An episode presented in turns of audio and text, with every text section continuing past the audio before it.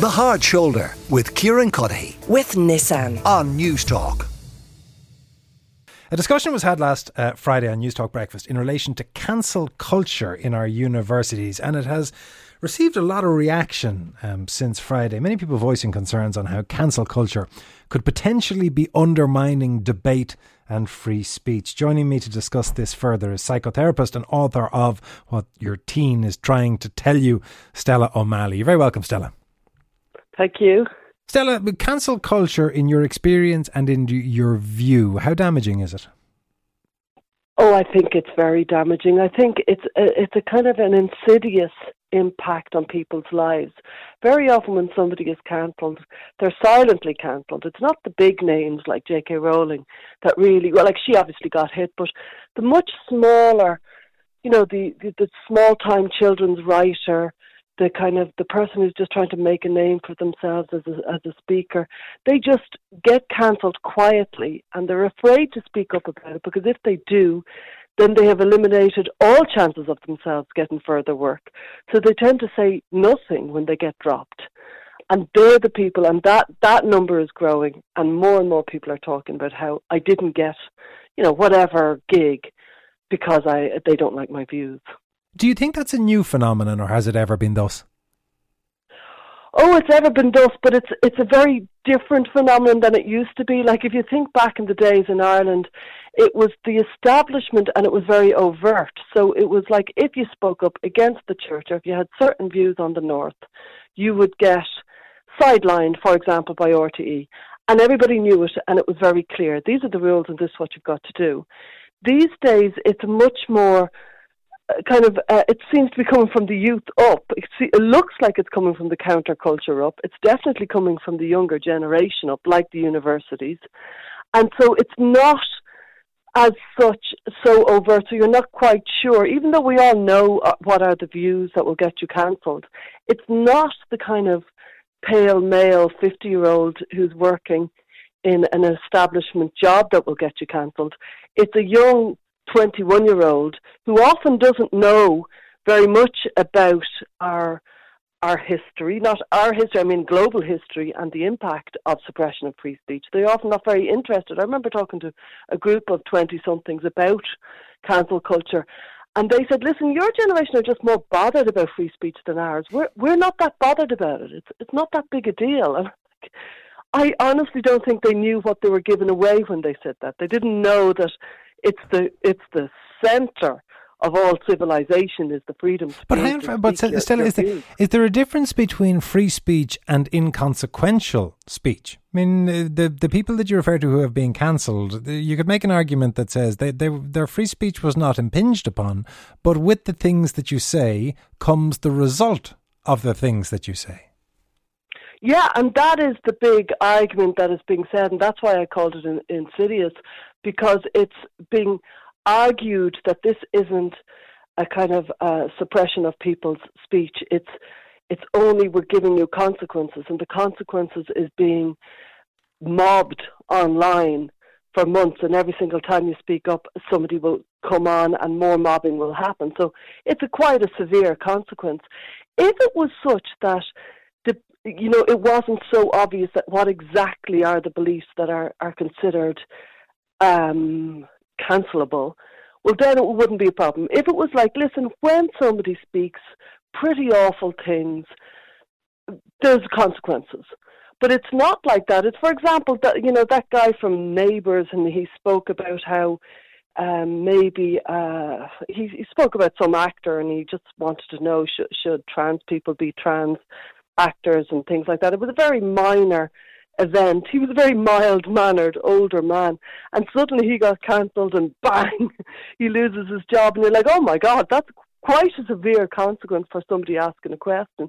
So you could answer, yeah, sure, these views are absolutely, you know, forbidden and we can't ever have them. But we've done that before. The Catholic Church told us we had impure um, thoughts. That we've been told before that there are some views that are unacceptable and you cannot have them.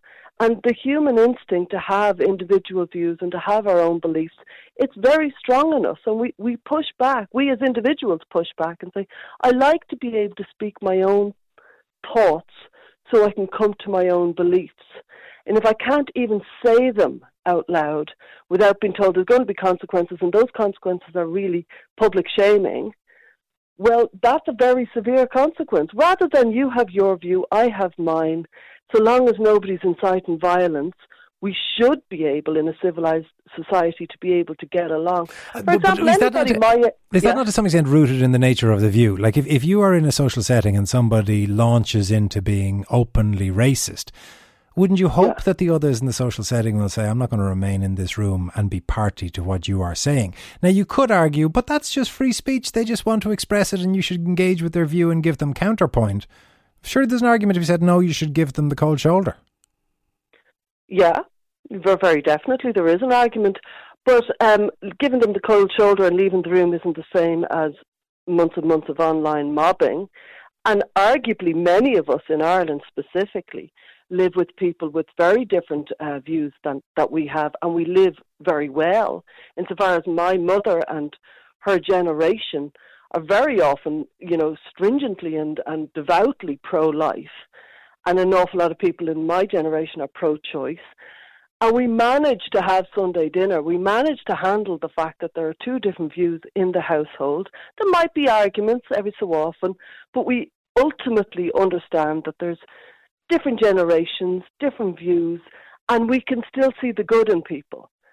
And that is a civilized society, while an uncivilized society will say, will ostracize somebody for not having the views that you have. Put on your psychotherapist hat for a second, Stella, and maybe you can explain why is it so satisfying for those mm. who are involved in that kind of mob cancellation. Because when you watch it, I mean, particularly if you take an issue, I mean, if you take, for instance, the RTE thing, if, if you follow the, yeah. the trending word Tubridy and you just watch yeah. the tweets that are coming out, there is a level of self satisfaction in the vitriol. There is there are people there, not all of them, obviously, not maybe not even a majority, but there are a lot who are enjoying their pound of flesh. What is it about the psychology of that kind of online vengeance that is so satisfying for people?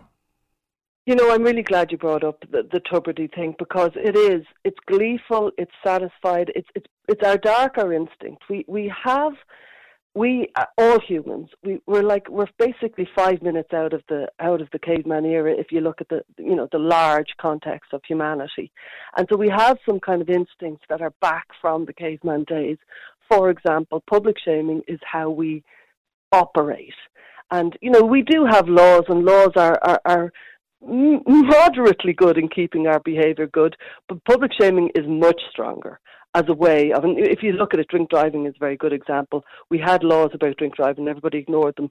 Then it became unacceptable to drink drive, and public shaming is actually how nobody is drink. Well, very few people are drink driving now compared to before. And so, if you look at people who are being shamed, you're either in the group or you're out of the group. And back in the caveman days, when you were ostracized out of the tribe, it was literally like a death. You would be more likely to die because you wouldn't have people to help you if you're sick or if you fell or if you hurt your leg. So you need the group. We all need everybody else to help us along in life. And that instinct is very strong within us. So when we're kind of shunned from the group, be it when you're a kid and you're bullied or at even when you're an adult and you're left out, there's a horrible feeling of being judged, evaluated and told you're not good enough.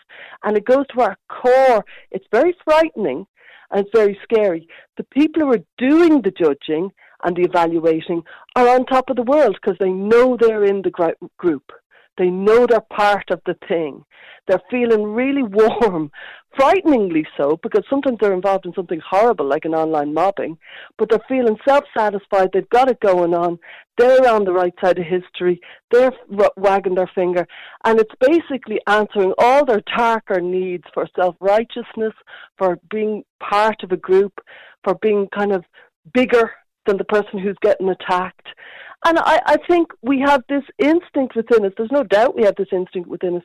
Somebody who seems to live a charmed life, like Ryan Tubridy, people will be so fast to go and attack them because they'll always feel like my life never really matched up to what his did insofar as money or privilege or opportunities. And so now he's getting a dousing. I'm in. Well, it's I'm interesting. in. it's interesting to see the text coming in. Everyone is offended by everything the, these days. It's madness altogether. Another, the worst part about cancel culture is the secondary effects, the self censorship that occurs, where we are all living in fear of expressing controversial opinions. Stella, thank you very much for your time this afternoon. That's Stella O'Malley, psychotherapist and author of What Your Teen is Trying to Tell You. The Hard Shoulder with Kieran Cuddihy. with Nissan. Weekdays from 4 on News Talk.